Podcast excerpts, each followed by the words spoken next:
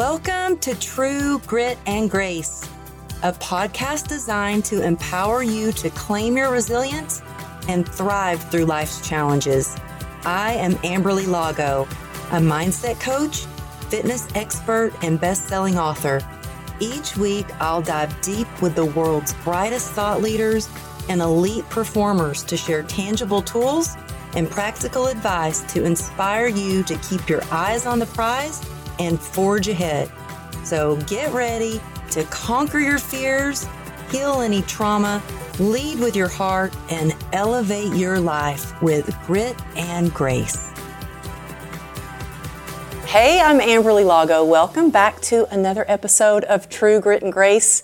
Today on the show, I have Bedros Keuilian, who is a legend in the fitness industry, a legend in the coaching industry. He's really been, I'm fangirling right now, but I'm a huge fan. This is a dream come true. I know you don't say yes to everything. You don't say yes to a lot of things. So the fact that you are here, I'm in your studio, means the world to me. Well, CEO of Fit Body Boot Camp, mm-hmm. along with supplement lines. I mean, entrepreneurial mindset. You're known as the genius like the lead, the the secret weapon to so many companies and big brands. So I am so grateful to have you here and have some time to really get started with your story because it's so inspiring. Well, first off, thank you, Amberly, and secondly, I think it was Craig Ballantyne who said, "Man, you're the genius behind all the big names, uh, successful names in the industry," and you don't really keep tally, but over time you realize, holy crap, like New York Times bestselling authors, NFL champions, Navy SEALs, like I've coached them all. Mm-hmm. And you name the blue check mark, I've probably taught them how to run a mastermind or coaching program. And mm-hmm. it's just been a neat thing. But also when you've got nearly 20 years under your belt, you're going to rack up some, uh, some accolades. So I'm just very grateful for that. Well, your story is probably the most inspiring American business story I've ever heard. I mean, you were a communist, now you're like the, a successful capitalist. Mm-hmm. People come to you to learn how to scale their businesses and increase their sales. And but I would love to share how you got started because your story, you moved here so young and you went from like dumpster diving for food to this beautiful business that you have now. So, could you share a little bit about mm-hmm. your younger days, how you started as a kid, and how you moved out here? And I know it's important that your dad said, share how we really became Americans. That's yeah. important to him. So, if you could share a little bit about that, I would love that. Yeah, and, and I appreciate you uh, for allowing that. And thank you for doing the research, by the way. And one thing that my dad always does say, he says, hey, whatever stage you're on, whatever publication you're published in, whatever TV show, whatever you're on, he doesn't really understand what podcasts are, so he just calls them TV shows.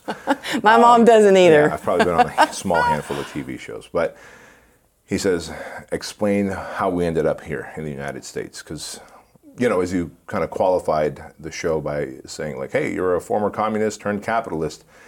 It was a communist not by choice, and mm-hmm. so we come from the Soviet Union, uh, specifically Armenia and my dad was a member of the Communist Party. Again, not by choice, even though they give you a choice and say, hey, would you like to be a member? If you say no, you end up getting shipped off to Siberia, right? Mm. And so in 1973, a year before I was born, he became an official member of the Communist Party. About 18% of the population are members of the Communist Party.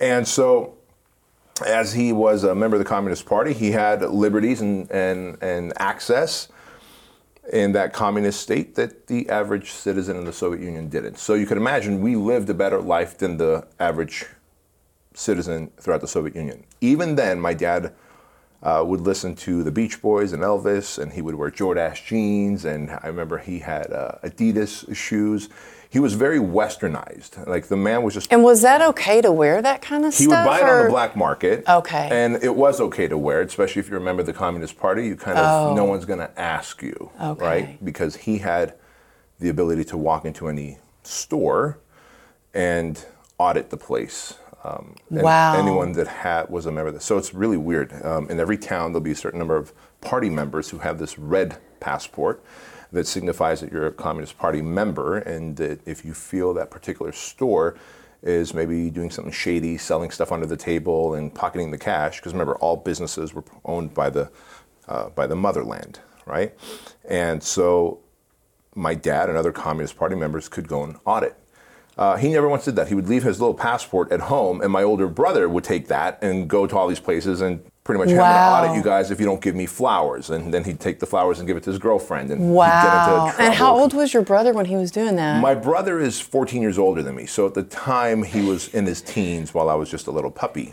And um, so, he was a smart kid, yeah, wasn't he? yeah, he would get free taxi rides. Like, Wow. that gets you a lot of privileges. It's like being an A-list celebrity here, right? Like Yeah, imagine. or you know, my husband is a retired lieutenant commander, and our first date we went on, we got pulled over and we got out of that ticket. there you go, Yeah, I mean, right? So there's he's retired now. I can say that kind of stuff. Right, right. You wouldn't say it if he wasn't retired. And so in, in 1980, my dad decided that we're going to escape. And the plan was to make it look like we're going to Italy for, uh, for a vacation, because Italy is uh, communist sympathizers. And so just two suitcases and a family of five. I was six years old. My brother at the time was 19. My Wow. sister was 22. And, So uh, did you have to make it look like your house was Yes, left yes. Mm-hmm. intentionally, like you were coming back? Yes. Wow. And of course, we can only take two suitcases to make it look like we're just You were going on, just like, a short vacation. trip. Yeah, and we just take a train That's ride. crazy. Mm-hmm. Yeah, and and so in fact, my mom had made a list. She just told me this a few months ago. She had made a list of to all her kind of siblings and my aunts and uncles. Once we're gone, you guys get these pots and pans. You guys get these beddings. You guys get the silverware.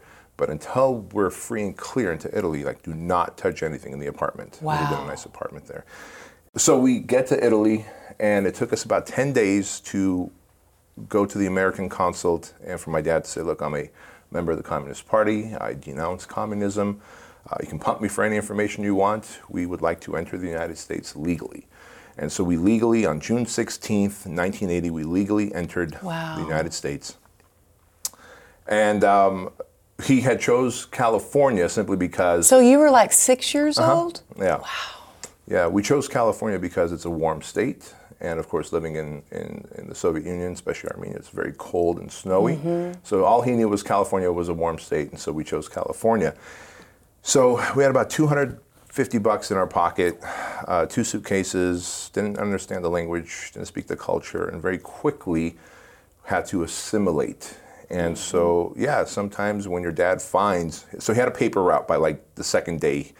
He had a paper route by the fourth day. He had a paper route, and he was pumping gas. And he had he had discovered that there's a grocery store that's got this giant dumpster in the back of it, and they throw away food that's expired but mm-hmm. hasn't necessarily gone bad yet. Or maybe the bread has some mold on it, but you can pick off the mold and eat the bread. And so I became the breadwinner because I was the smallest one in the family, and he would kind of lift me up into the dumpster, and I'd pull out like a head of lettuce that was rotted. But if you peel off all of those lettuce leaves, there is a fresh little head of lettuce under there. Um, milk that was expired but hadn't soured yet. Yeah. All right, and so that's how we lived, and then we later moved into Section 8 housing, which is government-assisted housing. That has its own stories, but Well, did you feel as a kid like was that just normal for you, or did you think, Well- oh, this uh, this I'm being loaded? Like there were things in my childhood that I thought that was normal. That's what everybody did, and looking back, I'm like, that was so not normal. At the time, did you think, or were you proud that like I'm the breadwinner of the family? I'll get y'all food. I was happy that I was able to help because my brother and sister all went out and got jobs the best they could, mm-hmm. you know, washing dishes, etc. And so I felt like at least that's my contribution because I could hear the mm-hmm. conversation in the house. And now I'm so aware. My kids are now 13 and 15, but when they were smaller, I was like, man, these kids are listening. Oh, yeah. I was listening, and I would hear my dad always gripe about how we run out of money before we run out of month, and he has to make a decision whether we're going to have electricity or water the remainder of the month until he gets his next check. Mm. And so, for me, I, I, knew that we were in a place where we were not liked because I would hear people yell at them and say, "Go back to your own effing country, you foreigners! You're taking all our jobs." Mm. And you could imagine, I felt helpless. I wanted to. I remember feeling wanted to do something, but like, what are you mm-hmm. going to do when you're six, seven, eight years old? Mm-hmm. And so I would see my dad get in fist fights with people in the apartment complexes that we lived in. My brother would get into fist fights with people because it's just you resort to violence when you are getting bullied and picked on constantly. And so I felt like that was my contribution. At least I get to fish out food out of a dumpster. But also, I, I don't remember if I heard it in your book. I love your book, by the way. Thank you. I, I read it and I also have it on Audible. And I'd be listening to your book, and my husband would be like, You're still at the grocery store? And I'd be like, Oh, I'm really in the car listening to your book. Thank you. Um, so it's really, but I don't know if I remember this from your book or another interview I heard you on. That there were some times in your living, you know, in apartments that there were no children allowed, so you would have to hide or be evicted. So you must have. Did it not ever feel safe as a kid for you? Did you have a safe place where you felt like you could, like, thrive or be yourself or comfortable? Nope. No. Nope. And uh, that builds resiliency in you later on. In the moment, it creates a lot of fight or flight. It creates a lot of fear. Having to be whisked out before the sun comes up, and people in the apartment complex start milling around. And then literally being in a kitchen of a pizzeria where your dad talked the pizzeria owner to allow you to come there after school because you can't go home because it's daytime. And so my dad was bussing tables, and then when it would get dark and people weren't milling around, eight, nine o'clock p.m., then he'd whisk me into the apartment complex. And then when they would find that, so back then in the in the 80s, they had apartment complexes that said no kids, no pets. And anyone who's old enough, I'm 46, would remember that. And so I think later on, years later, it was one of those things where, hey, you can't discriminate against kids, and so you can't do that, and that went away. But in those times, there, there was apartments that were no kids, no pets, and some of those were cheaper. And so my parents would lie and say, hey, we don't have any young kids, they're all older. And so they'd kind of sneak me in, and then we'd get evicted, and I felt I would feel horrible because we got kicked out because of me. And um, so no, there was there wasn't that much safety, security, comfort, whatever, predictability. I mean, I went to three elementary schools, two junior highs, two high schools. But when you fast forward through into into my life, I realize all of that uncertainty and adversity built so much resilience in me mm-hmm. that I use today. Did I just use last year getting through the COVID virus as the CEO of an international fitness franchise, right? Mm-hmm. And my ability to like, I'm not going to die. I'm not going to let this thing kill me. But yeah, my childhood wasn't the best. Yeah, there was something else that we have in common that I was like so. Actually, I heard you in an interview and I was crying because I was like, oh my gosh, our stories parallel so much that I was sexually abused by my stepfather. And I remember um, the first time I went to therapy and I talked about it, and the therapist was like, Have you dealt with it? And I was like, Oh, yeah, I've dealt with that. They're like, well, have you done this, this, or this? I'm like, oh no, but I've dealt with it. And my day, way of dealing with it was I just became extra good at being an overachiever. I mm-hmm. became a workaholic. I had a successful business. I became the best runner. I set a track record in the state of Texas for running the fastest mile because when I did things that made me feel like a winner. I felt better, so I just ran faster, and I didn't realize that I was running away from shame and anger and all these emotions through everything that I was doing until I couldn't run anymore, and I was stuck in a hospital bed, and it all caught up to me. Yeah.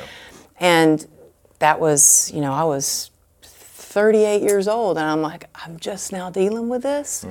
And I know that you shared in an interview that you were also, you had some um, sexual abuse as a kid. And I really want to say thank you for sharing that because there's not a lot of men that will be so brave to talk about that, especially men that are big and buff like you, that are successful entrepreneurs.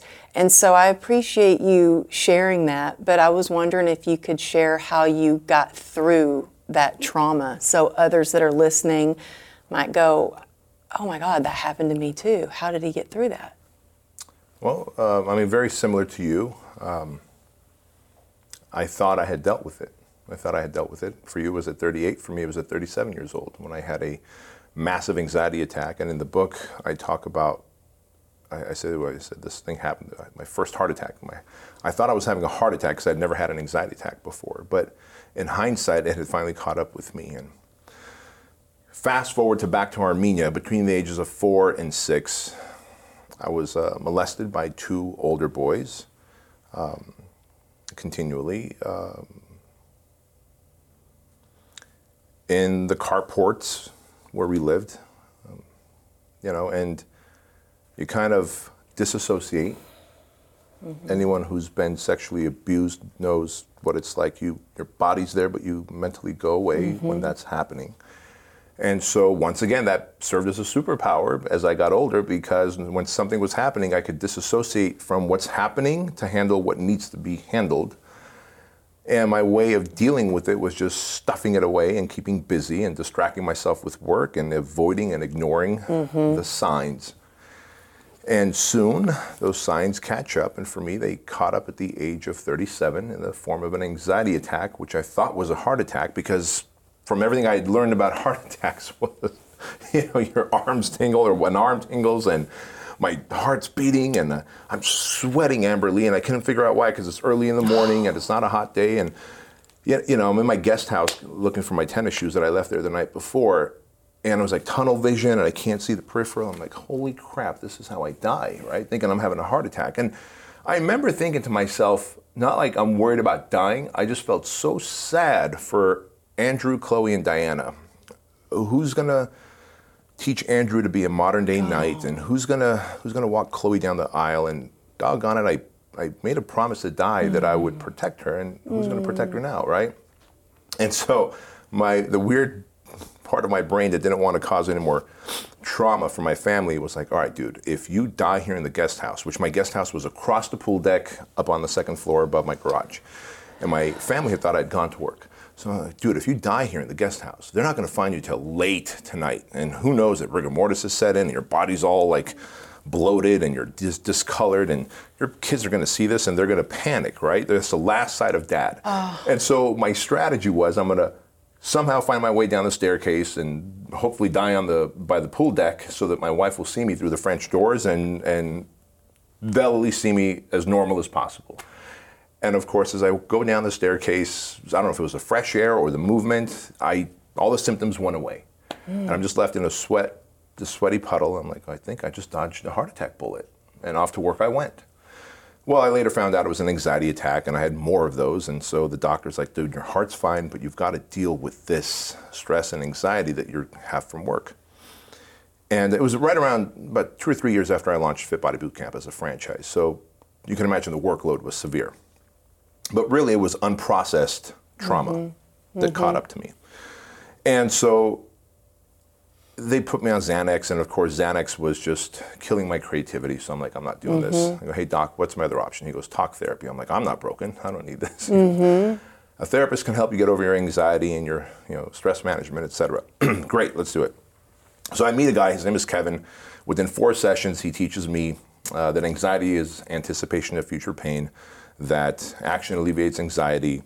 Um, that, that I was doing push-ups before right, we started. Right. Action They're like, I said, do you yeah. mind if I do some push-ups? Because I was like uh, nervous sure. before we started, yep. and so I got down to do some push-ups, and it it does, yeah. But it only gets you so far. Right. you got to deal with the. Right. And so about four sessions in, he's uh, Kevin's giving me all these tools to deal with my stress and anxiety, mm-hmm. and so I'm dealing with them and at the end of that fourth session, I was like, Kevin, haven't felt any sense of anxiety or stress, so thank you, job well done, off I go. In those four weeks, he had built such rapport with me that during that last session, he goes, Hey, Bedros, is there anything else we need to talk about? You know, your family, your parents? I'm like, nope, everything was fine there, Kevin. I go, plus, um, you know, I come from a family where, you know, communists, you know, they, they, they was never put on restriction. Like, my dad would slap me around and beat me, and then I can go out and play again. Mm-hmm. And I go, however, Kevin, what happened to me before that, um, as a kid was even worse than my dad slapping me around. For some reason, I just forfeited that information that I'd never shared with anyone. You had never shared that Never, with anyone? Never. And so Wow. And so Kevin's like, "What happened?" And I just was. I'm standing at the doorway of his office at the end of my fourth session with him, and I just started bawling and I'm Oh. crying, right? And I'm like, "Shit! Why did I share this? Why did I give this up?" Well, clearly, subconsciously, I'm asking for help, right? Mm-hmm. In hindsight, and so here I am squirming in my chair. So obviously, I still need to talk about this more. But it's really Yeah. hard to talk about. And I remember, you know, thank goodness you had a safe place to Yeah. talk about it.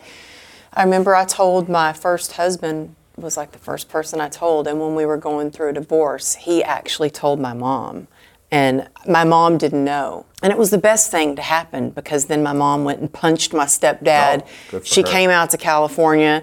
And then when she got back home, he was gone, he never to be seen again. He left. And all those years, I thought he would deny it or something like that. But it's good that you had a safe place to, to share. Yeah, yeah. And so I guess because I felt safe with him, I trusted him. We spent the next 16 months every doggone Monday. Joan there would set up my Monday uh, appointments at six o'clock. So I'd leave HQ at five and drive over there and we'd do the deep dive and work through the shame, the rage, the confusion, feeling uh, uh, unlovable, broken, and uh, worked through it for 16 months. And then one day uh, at a speaking event, and I was supposed to speak about leadership of all things, and uh, Tony Robbins is up on stage ahead of me. It was actually the Genius Network event, Joe Polish's event.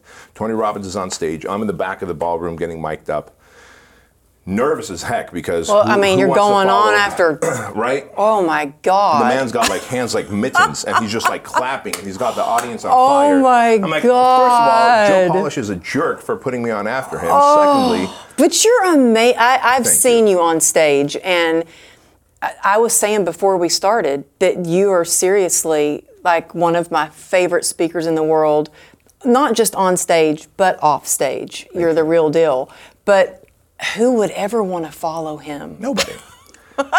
so I get up on stage, and uh, you know, I'm just like shouting out Tony, like, "Hey man, wasn't he amazing? I was pumped up in the back, blah blah blah."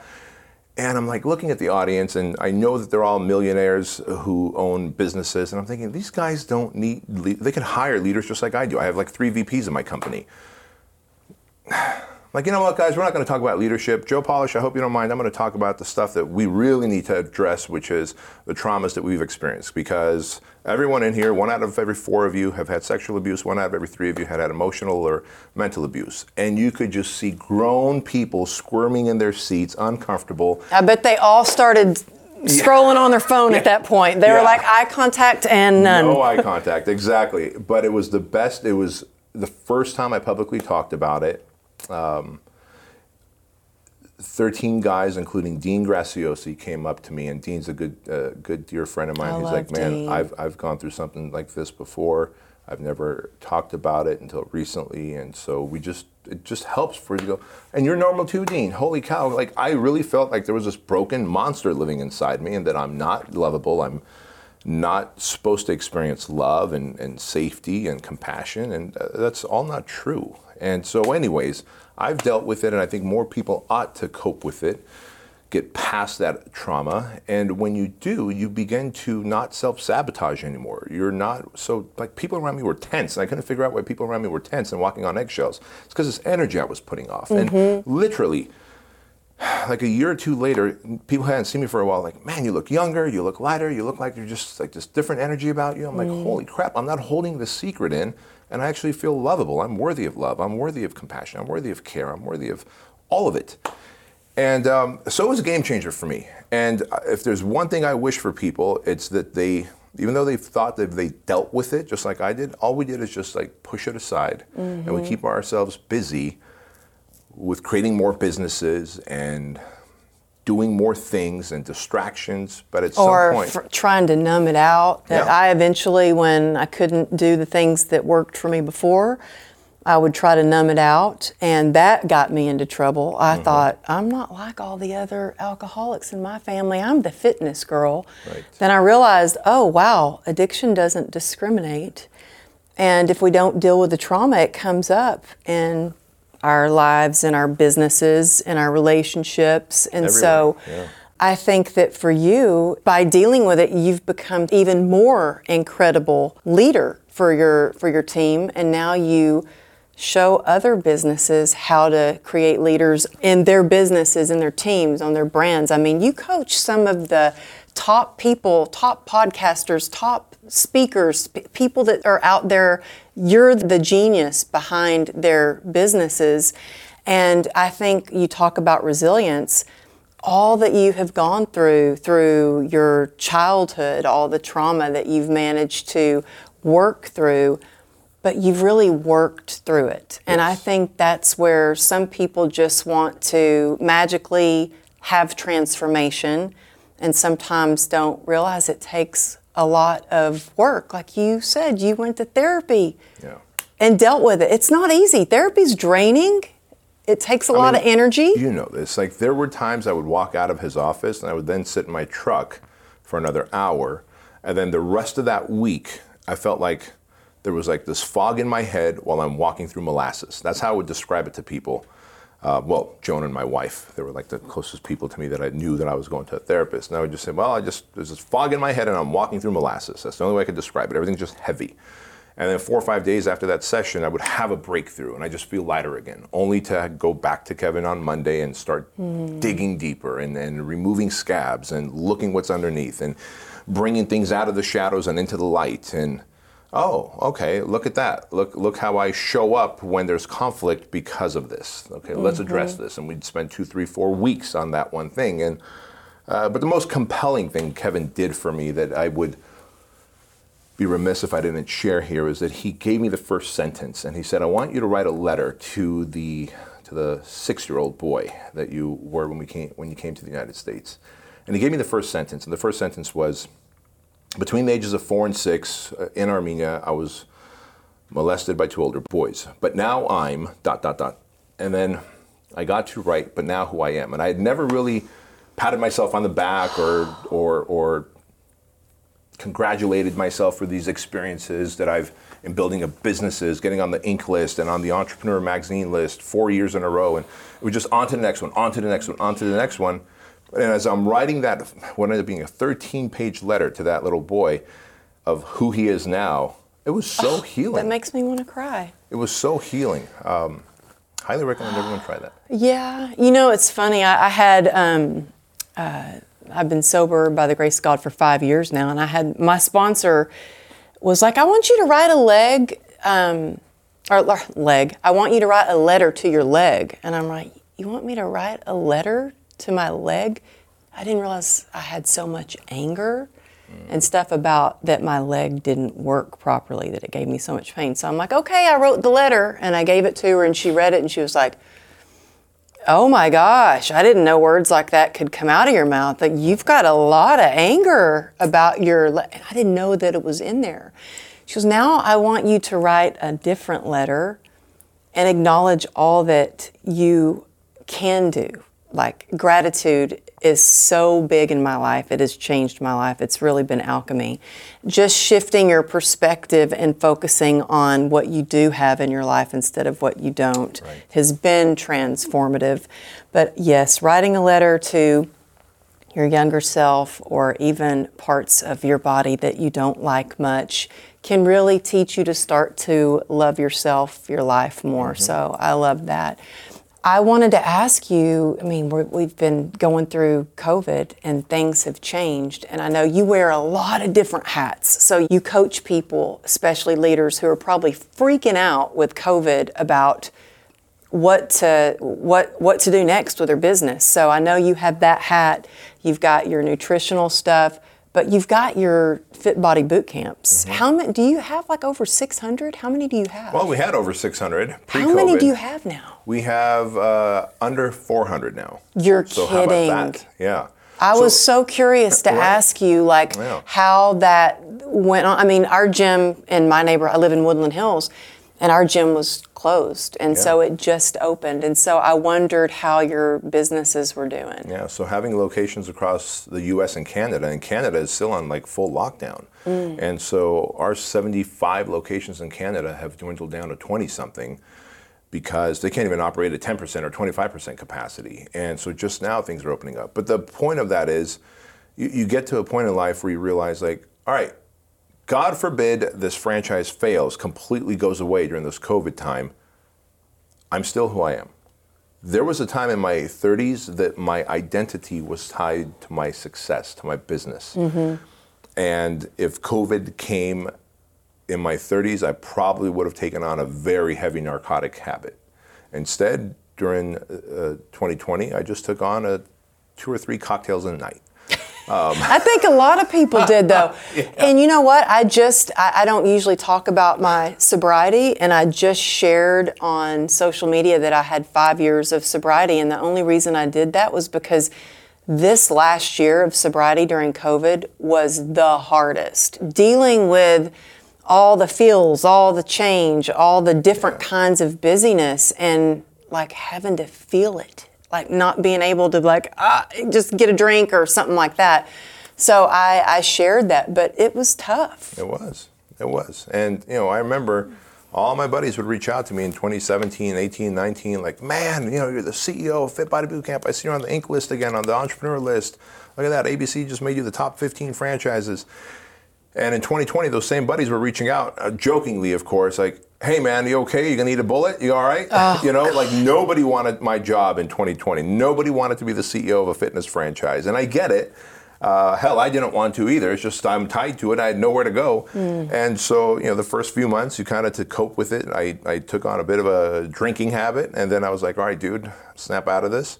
Of course, led my franchisees and God, I can't say this enough. I've got the most awesome Fit Body Bootcamp franchisees on the planet. The years and years and years of instilling a high level of discipline in them, of work ethic in them, and just choosing the right franchisees to be in business with. We turned the corner. Within 72 hours, we locked down all the locations. We went to online coaching and launched a new online coaching program to start generating new leads and clients for them. Wait, how fast did you do the 72 hours. Wow. Yeah. So talk about the, Which- the, the team of just amazing, amazing people. Well, to be resilient though, I think you have to be have a brilliant mind like you. You have to have a great leader like you you are. And you have to be creative. I can't tell you how many of my friends that were just like, "Well, I'm just going to wait until the gym opens up again." And I'm like, "Dude, you can't wait. You got to do something now." See, this this is where I believe being a, com- a former communist benefited me, because You got that immigrant edge too. the immigrant edge and then the paranoia. You could never trust a communist government. My dad instilled that in me. And so he just pretty much instilled you could never trust him. So my dad, true story, he lives in Anaheim right now. Hopefully people don't go looking for his address. He's got three Folgers coffee jars full of money buried in his backyard. Me and my brother know where they're buried and under what rock because he doesn't he still doesn't trust the system, the government. Do you know my dad texted me this morning? I will show you the text when we're done. He's got money hidden. I'm the only person. Oh no, everybody knows now. Yeah. yeah, yeah, Everybody knows now. You and me and everyone else. Uh huh. No, but I mean, he he doesn't trust the government. Doesn't trust anybody. Right. Uh, and yeah, And so I went into it with that mind, mindset. So remember, what we knew in March of 2020 was that this virus is very contagious, that it's very deadly, and I felt that as the CEO of Fit Body Bootcamp, it was my duty and obligation on March 16th to ask all Fit Body Bootcamp locations to shut their lo- doors and help flatten the curve. That was what we kept hearing, right? And I, I said, guys, two weeks to four weeks tops. This is what we're hearing. You guys are hearing it on the news. But in the meantime, we're going to, in the 72 hours, we're going to create an online coaching platform in case this should go on longer. Thank God we did, because as we know now, it went on. It's gone near uh, uh, 12 months. 12 months. Now, there was a little three week period here in most states that things opened up in June. Yeah. Uh, only to lock down again, which was just like a slap to everybody's face. And I believe restaurants and gyms felt it the most. yeah, But all, all that said, thank God for that high level of paranoia that I have. Yeah. and I said, yeah, well, just just to be on the safe side, we're going to create an online coaching system in case the doors are shut for a long time, and that that saved our bacon. I think being resourceful uh, from the time you were born, basically. Yeah, that also helped. really helped give you that edge that you need to a successful business person because you're always thinking, okay, well, this doesn't work. Maybe I can go around this way and figure it out another way. I mean, you're very resourceful. So I think that all what you learned as a kid really helped you. I love how you say it's that immigrant edge Yeah, and that it- it really paranoia. Mm-hmm. has served you well and it's given you some superpowers. Yeah, yeah, and, and I'm very thankful for it. I mean, I would never wish for anyone to experience what I experienced as a kid. I think there's certainly better ways to Mm-hmm. learn resourcefulness and resiliency, but um, that's how I learned it, and I'm, and I'm grateful Mm-hmm. for it. Yeah, yeah. My my youngest daughter learns it. She's a horseback rider, so she learns it on her horse by being thrown off and getting back on by the you know horse being stubborn.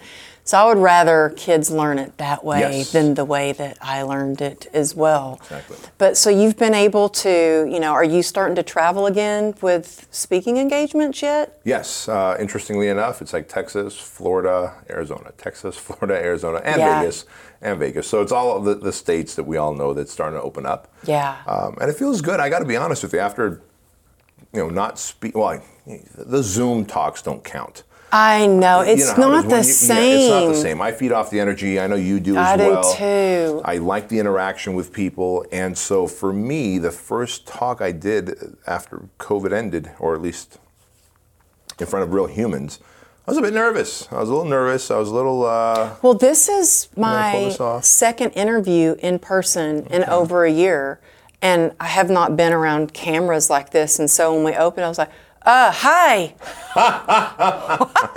because you know when you're used to being Yeah. in front of like real cameras a lot and on stage a lot, you can just go with it. But I'm like, oh, I've been so excited about getting to see you in person. So this is like feels like a trip to Disneyland. And we didn't even get into your story about working at Disneyland. Yes. Y'all gotta Yes. y'all gotta read his book. You know, I don't know if you know this. I don't know if I shared this in the book, but I am famous for shutting down the Jungle Cruise ride for two days because I. Uh, what did you do? Yeah, so if, if you just imagine, I got to share this with your audience. So next time they're at Disneyland or Disney World, they will know what I'm talking about. So imagine Main Street USA in Disneyland. Main Street USA, Carnation Cafe, as you're headed towards the castle, is on the left hand side, about halfway up the street. What most people don't know is because uh, whatever the land is where Jungle Cruise is, Adventureland, is behind, is to the left of Main Street. There's a large river, man made river, where they park the Jungle Cruise boats one after another in two rows.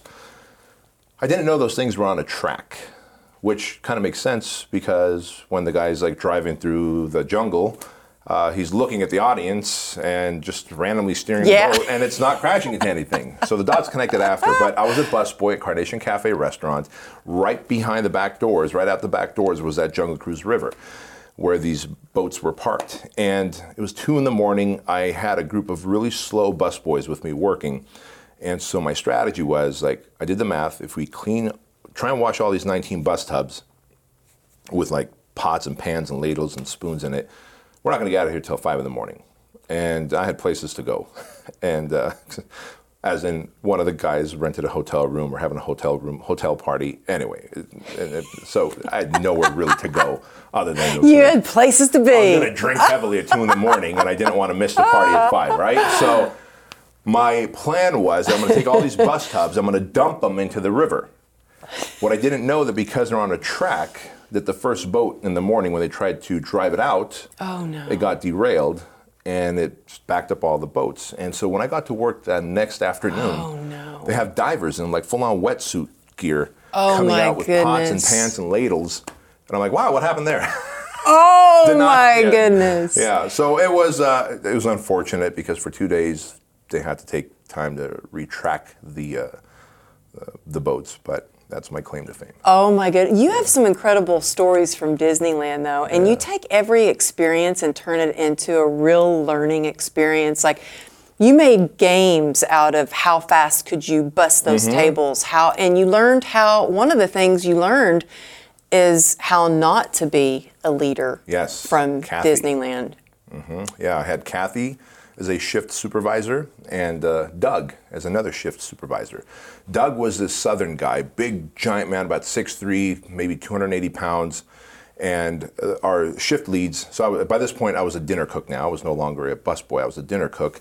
And when Main Street USA is packed, I mean, it is packed. People are waiting for the electrical parade. Every night, Carnation Cafe would become the world's busiest restaurant.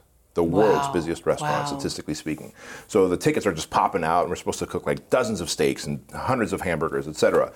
And so Doug would come in in his big bellowing southern voice and he'd flip his tie over his shoulder and he'd, what can I do to help you boys? And he'd jump right in and make salads or sandwiches or take the grill. Kathy would come in on the other hand and go like, uh, she, so we have to take temperatures of everything every hour, make sure everything's the right temperature. And she'd look at the temperature log and see that we're two hours behind. We haven't, and so she would just come up to me as the dinner cook as I'm like cooking up a storm here. And she would just start speaking to the side of my face. Well, I see the temperatures haven't been taken for the last two hours, and we don't know if the health department's going to randomly come in tonight, right now, this very moment. And I remember thinking, like, could you be more like Doug and less like yourself right now? Mm-hmm. And so it was a really great experience. And she would just deflate morale. Whereas Doug would come in and you wouldn't even want to go on your break because he would flip his tie over his shoulder and he would cook and you just want to be next to him and you don't want to let him down and you're like, Doug, I'm going to skip my break until the electrical parade is over. We're good, man.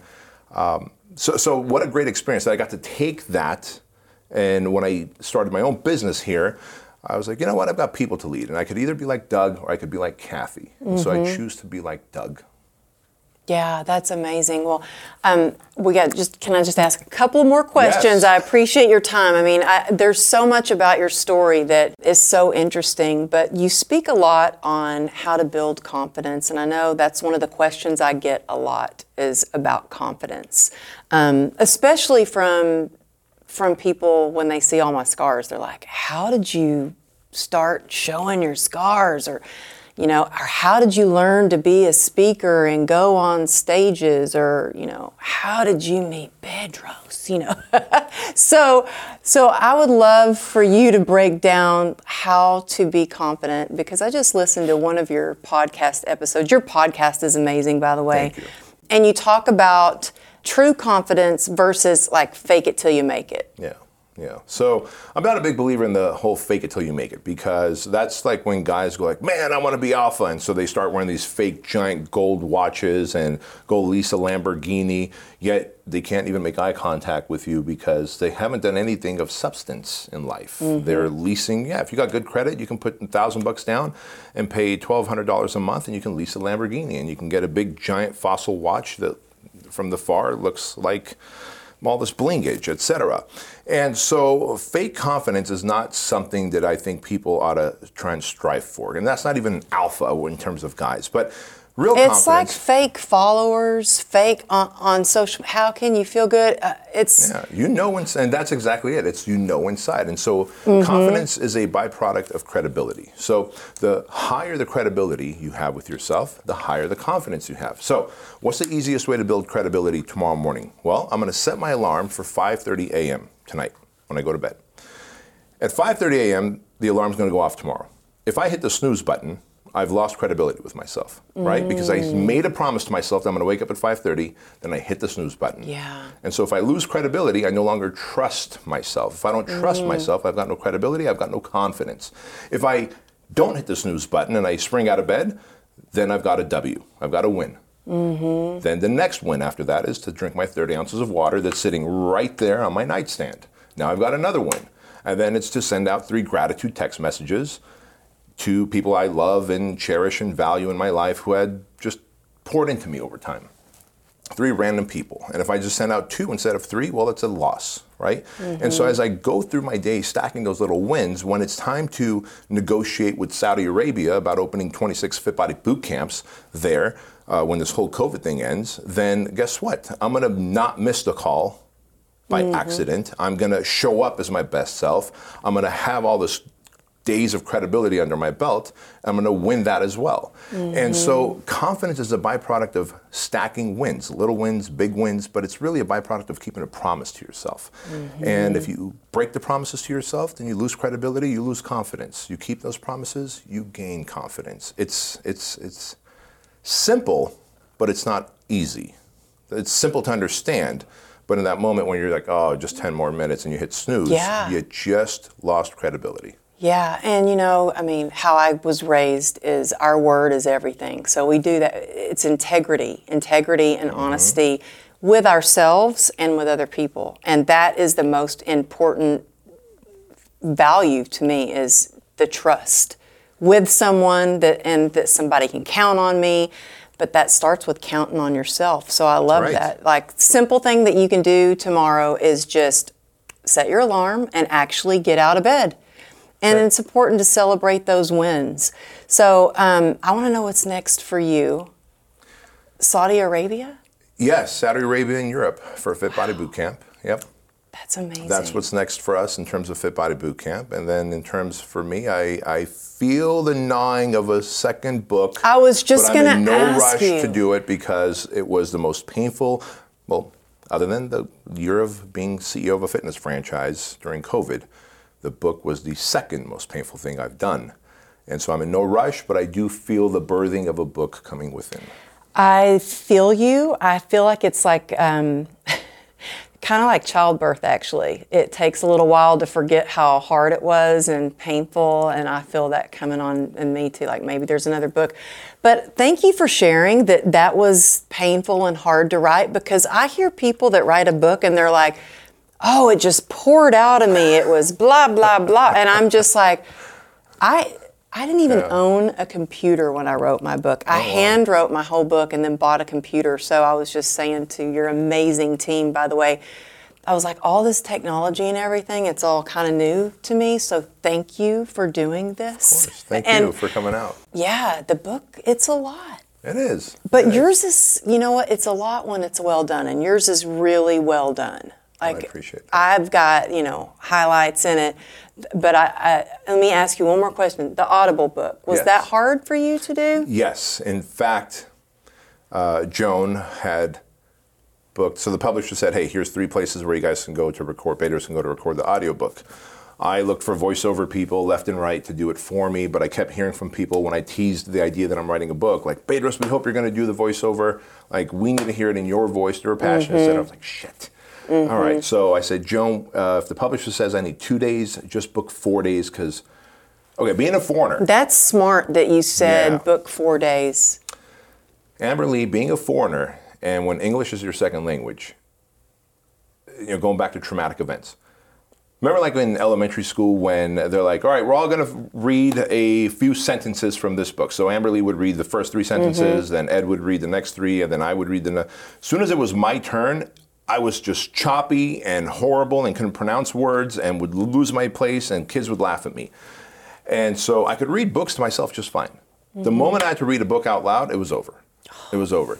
And so I And like, it's hard when it's your own book. You would think it would be a little bit easier, but it was so hard. and so the world is hard. going to listen to it, right? So it's not just I'm going to be sitting in a room with a microphone and speaking. It's like the world's going to listen to this. So the, the guys were such professional at that sound studio. They said, "Look, open up to your favorite chapter," and I forget what it was. And I opened up to my fa- oh, the, when me and Andrew would go driving in the GTR, and Hmm. I read that, and they were just they let me just read for one day. The first day they just sat there and just coached me. All right, read it this way. Well, how did you feel about Andrew? Well, I felt this. Well, why don't you show that emotion in your voice? Oh, okay. Oh, By wow. day three, we actually went back to the first chapter and I started reading, and they, those guys were so good. It made me feel so comfortable. Um, Gosh, yeah. That's amazing. Yeah, yeah, yeah. It's so, it makes such a difference in who you have around you and who you have helping you through that situation. And I think that's so important why they're like you're big on masterminds, you're big on, you know, coaching and, and making sure you've got good people around you because that kind of stuff is hard. I didn't know, I didn't really talk to anyone else who had done their book on Audible. And there was one moment when I was in the recording studio.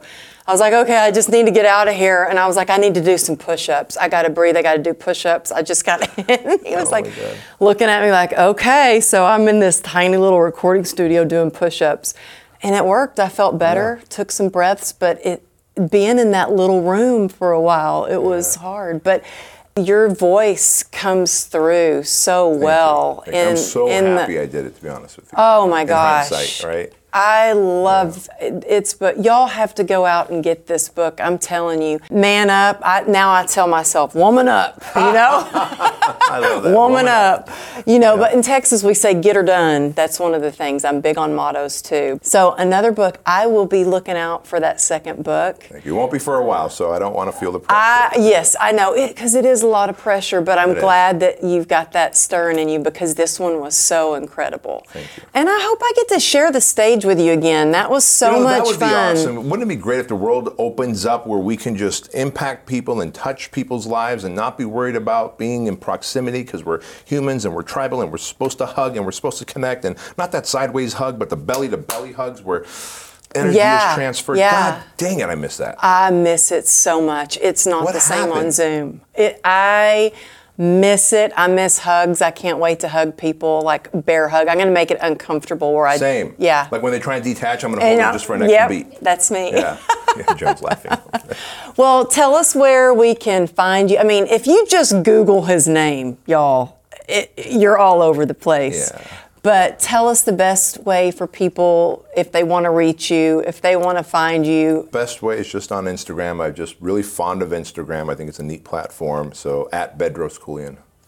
Okay. Well, thank you. This has been you, Amberly. so much fun. This has been such an honor. Thank you so much I for being appreciate it. on. Thanks so much for joining us this week on True Grit and Grace podcast. If you like it, please rate it or share it with your friends. That would help too. If you're not yet on the newsletter list, come over to amberlylago.com and jump on it. While you're there, you can grab a free downloadable gratitude journal and you might just want to check out my book or even check out my monthly motivational membership. Thanks again for tuning in, and we'll see you next week.